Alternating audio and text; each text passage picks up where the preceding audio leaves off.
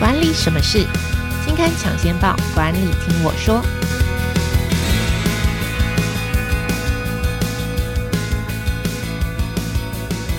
朋友们，大家好，我是经理人月刊的文稿主编邵飞轩，我是佩，欢迎收听经理人 Podcast 管理什么事单元。那这个单元每个月通常都是跟听众朋友导读当期杂志的封面故事，或是特别企划，也会邀请编辑团队来分享专题制作背后的故事。那今天呢，来跟我们谈的主题呢，呃，是开箱混合办公室，是经理人月刊二月号的特别企划。那坐在我对面的，呃，我们今天来邀请的是经理人月刊的副总编辑张玉琪 Amy。我们先请 Amy 来跟大家打个招呼。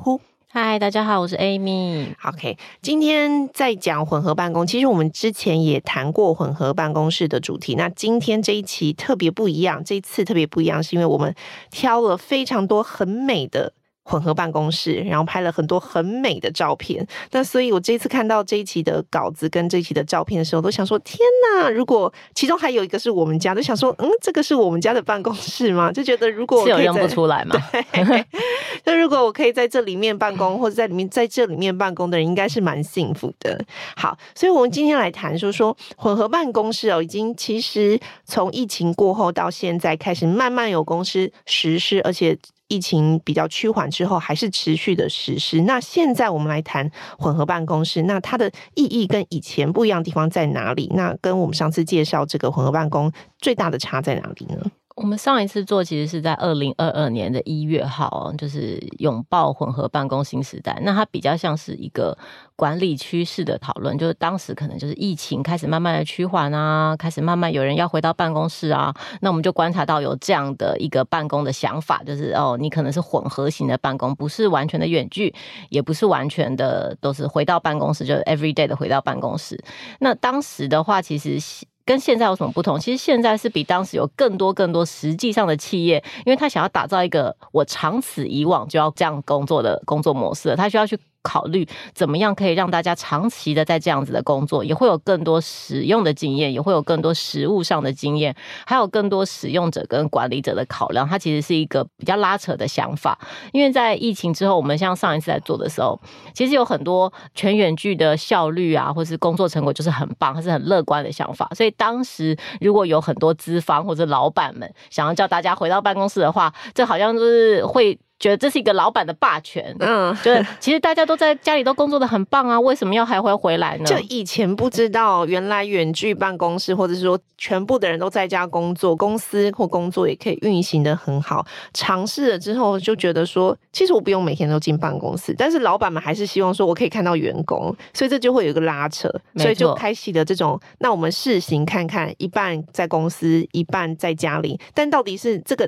一半是一半的人要进。办公室还是一半的工时要进办公室，这里面会有很多很多的讨论，所以我们这次就是采访了比较多，真的开始试行，就是真的开始实施混合办公，然后也有也因此而改装了很多漂亮的改建了办公室的公司。没错，没错，而且就是就像我们刚刚讲的，就是混合办公这个全球性的实验，其实它还是蛮短暂的，就是你要观察更长的时间去验证怎么样的工作形态跟办公方式是更适合人的。像我们这次就是有引用一个麦肯锡的报告，他就有抛出一个疑问说，也许很多人会认为全员剧的工作效率、工作成果都没有下降，但那可能是因为你跟这群人已经在很长的过去的时间里面，你们都在同一个办公室，都在同一个茶水间上，你们有很高的社会资本了。那如果你以后没有这个资本，渐渐的这个资本下降之后，它会不会可以维持同样的这个工作效能？这其实是一个蛮值得长期关注的议题。也就是说，我们当时在全远距觉得它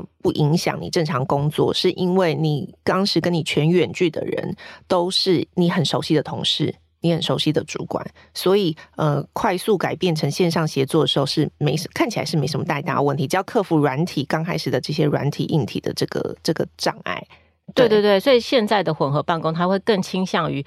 当同事见面的时候，我希望他们中间有什么样的化学效应啊？OK，就是更强调我我我把你找回来办公室，我一定要把这个。找回来在办公室协作的这个时间是更有 meaning 的。对对对，啊、哦，了解。好，那我刚刚说我们这一期做了很多漂亮的办公室开箱，那这一次我们到底访了哪些办公室呢？哪些企业？没错，嗯、呃，先讲一下，就是其实这个我们家就巨思文化，它也是一个混合办公，没在今年改装了办公室，所以我们也这叫野人献铺，哎、呃，不是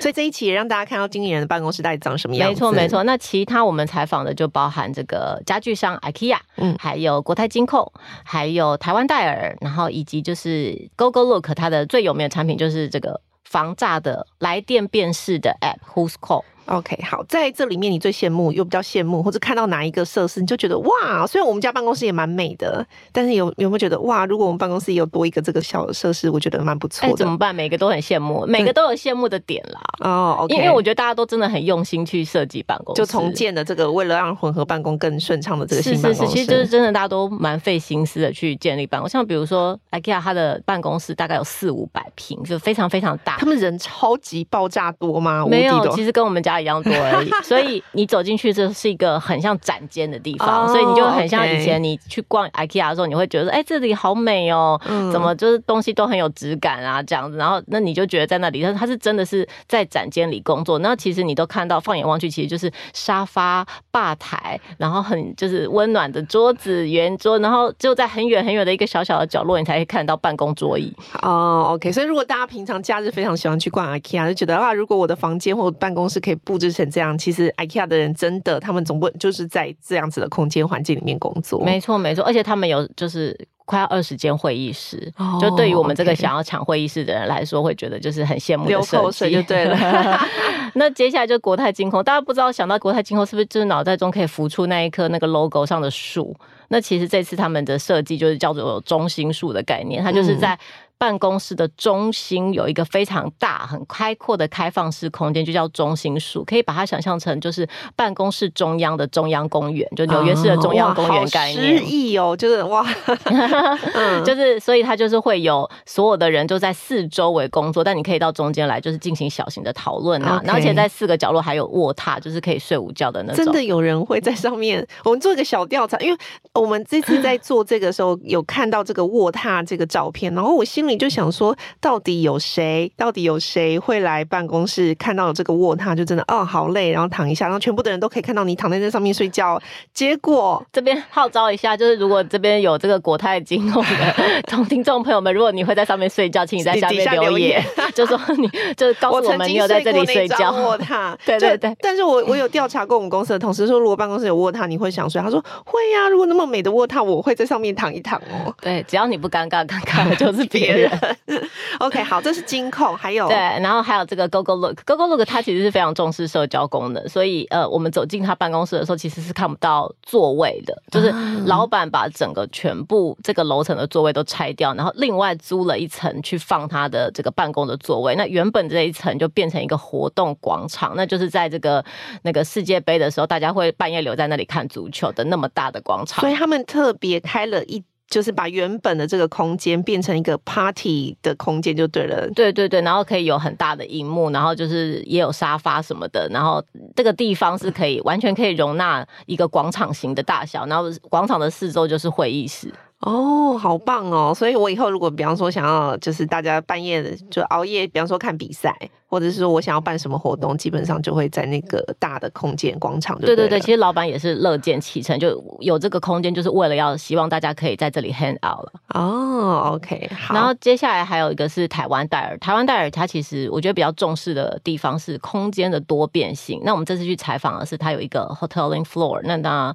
就是给没有固定座位的同事要来进公司办公的时候可以待的地方。嗯，那最有趣的地方就是它几乎所有东西都有轮子，桌子、椅子、白板。墙壁都有轮子，就是你可以自己推拉跟组合出一个你喜欢的小小的空间。比如说这是一个单人座，那你把两个单人座转成对象，就会变成一个两个人的小小会议室。哦，等于说我今天如果想要情侣座，就也可以，情人雅座也可以，我可以并一下就对了。对对对，然后你也可以组一个比较中型的空间，它的因为它的白板就是小小的墙壁是可以自己拉来拉去组合成一个小墙壁。那这个其实它这个墙壁还扮演了吸音跟抗噪的功能。哦，这蛮重要的，因为有时候你会看到，因为这几年其实蛮多办公室都希望有这种半开放式，但半开式方式的这个坏处，我自己就会觉得，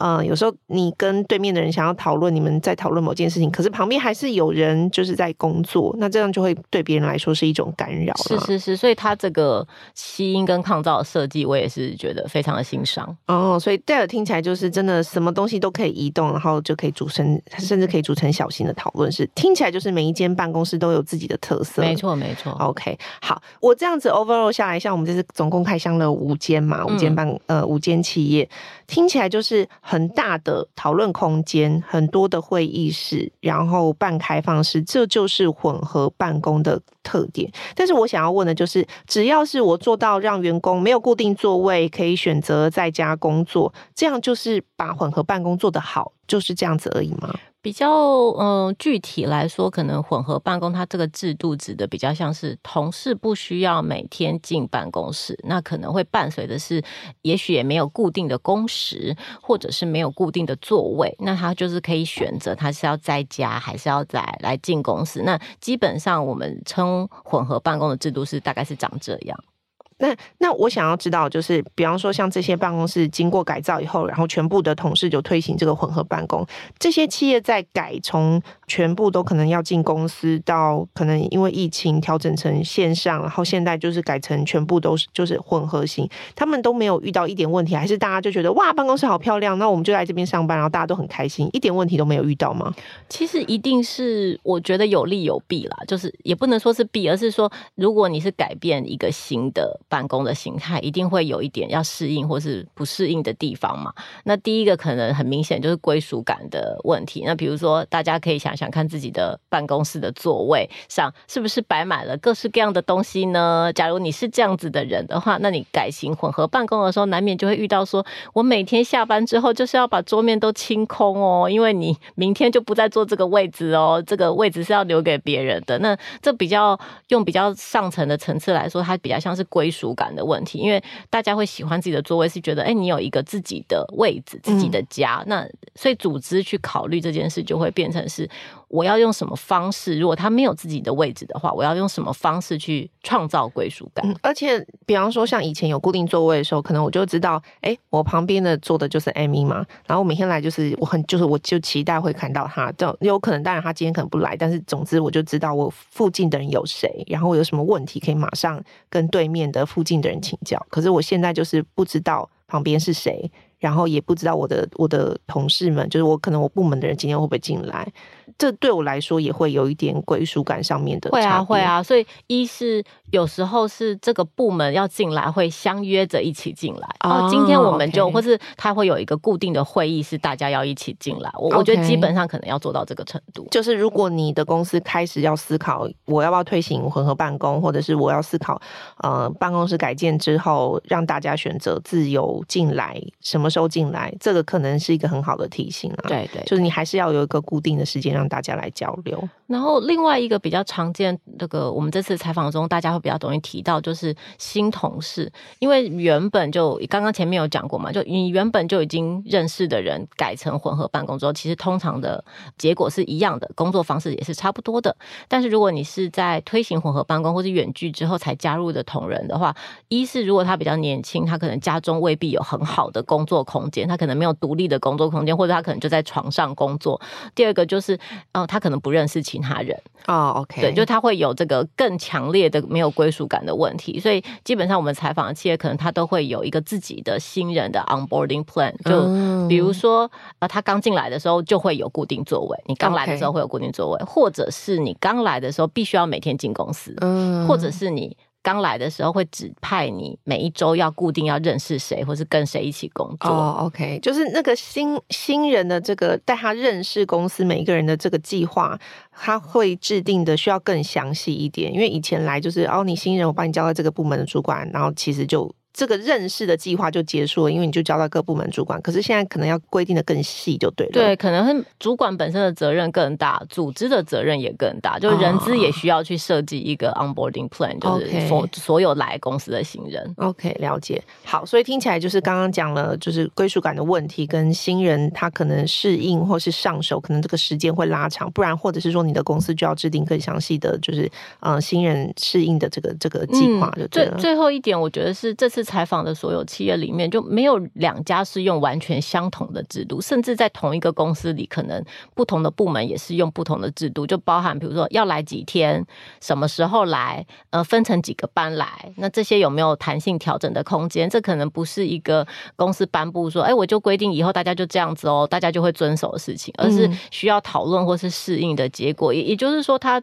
规定越有弹性。组织需要花力气去为员工客制化这个方案的程度就越高哦。OK，所以组织的失力其实是蛮多，因为我光是这样听起来，就是你到底要规定几次都可以不用来吗？每天随心所欲的进来吗？还是我规定每个礼拜要进来一天、两天、三天？那这个一天、两天、三天你怎么想的？他进来要干嘛？我觉得这个你要费的功夫很多。我光听我就觉得，我如果我是混合办公、实行混合办公室的这个主管的话，我会很头痛哎、会啊，会啊，就是。而且你可能都要有理由去告诉你的同事说，为什么我要这样做，就再也不能 说。哎，我就是你们的老大，我叫你们进来，你们还不进来，然后 就就默默就是，可能你的你的同事就是，嗯，别家比较自由，别家不用来，就就可以去别家，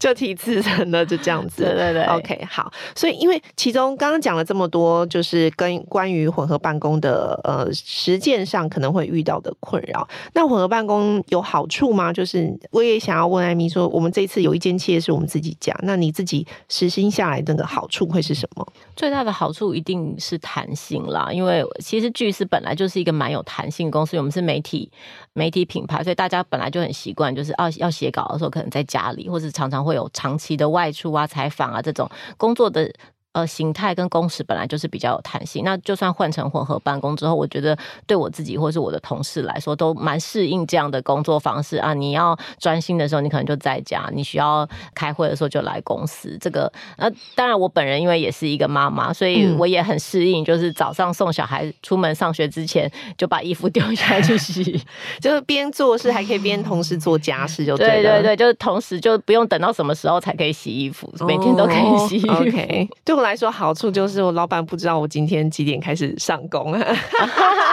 就可能今天嗯、呃、昨天嗯比较累一点，工作到比较晚，所以今天就比较晚起一点点。哦，如果你要偷偷去面试，老板也不知道。哦，对，嗯，我我我这样都不说我去面试啦。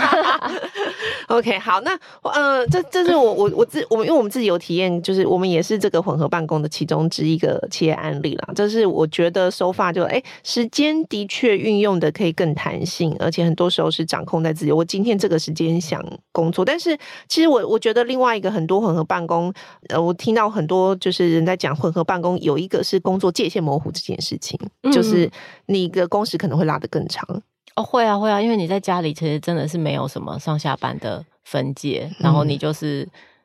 你知道坐在桌子前面就开始工作，没有人管你，但是你的工。工作跟任务还是要如期的交出来，所以如果你白天呃十一点才开始真的开始坐在电脑前面上班，可见你的工时可能会拉到，你可能会拉到半夜。对对对对对，所以就是不但是考验主管的这个管控的这个能力，或是领导能力，其实也考验员工的自律的能力啦。我在这样，我是这样子想。我一般还是会建议你自己给自己设定一个固定的。工作时间，不要让这个工时无限制的膨胀。OK，好，混合办公有什么明显的坏处吗？我我觉得对我自己来说，就是以前我的部门里头，可能如果大家今天是在公司的，就是基本上你如果天天进公司，我们是每天都一起吃午餐。嗯，那午餐听起来好像是一个比较 trivial，就是很渺小、很微小的细节，但其实它其实扮演一个比较好的社交功能。OK，就是你会，然后大家会在这里就是互相认识啊，然后聊天，然后最近追什么剧，其实这。对于一个团队来说，我觉得都是很好的事情。那你了解彼此的个性、说话的方式，其实工作起来都是比较容易的。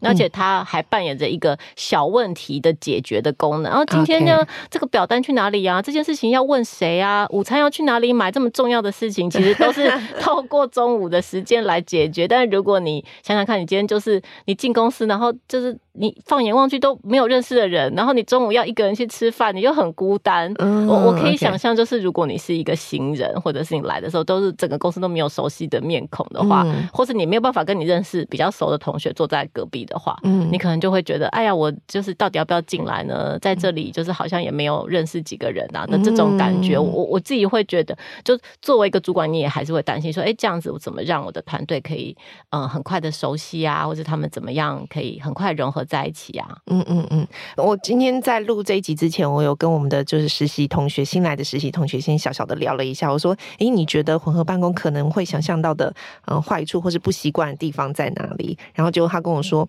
嗯，可能就是刚刚我们讲的这个小问题嘛，那他就说，嗯。可能公司的咖啡机怎么操作，我不知道要问谁。咖啡机超重要的，好好？咖啡机很重要，一天的精神粮食的来源这样子，所以我就会觉得说，哎。讲到这里，咖啡机的厂商如果想要植入新的植 入咖啡机，欢迎来植入我们的这我们的 podcast。好，就是这种生活上的小问题，你可能在远距办公的时候会觉得说，我特地为了这件事情去敲我的同事，会不会很打扰？但是其实，在如果在实体办公室，你可能两秒钟就解决的事情，对，你转个头就可以解决的事情。OK，好，所以但是呢，它。另外一方面，就是他真的自由度是挺高的。就是我今天早上，我可以随我自己的安排，我可能早上十点才开始想工作，但我今天只要把我的任务在呃规定的时间内交出来就 OK 了。嗯嗯嗯，OK。好，所以今天介绍我们的二月号的特别计划开箱混合办公就到这边，那非常感谢大家收听。那如果你喜欢今天的节目的话，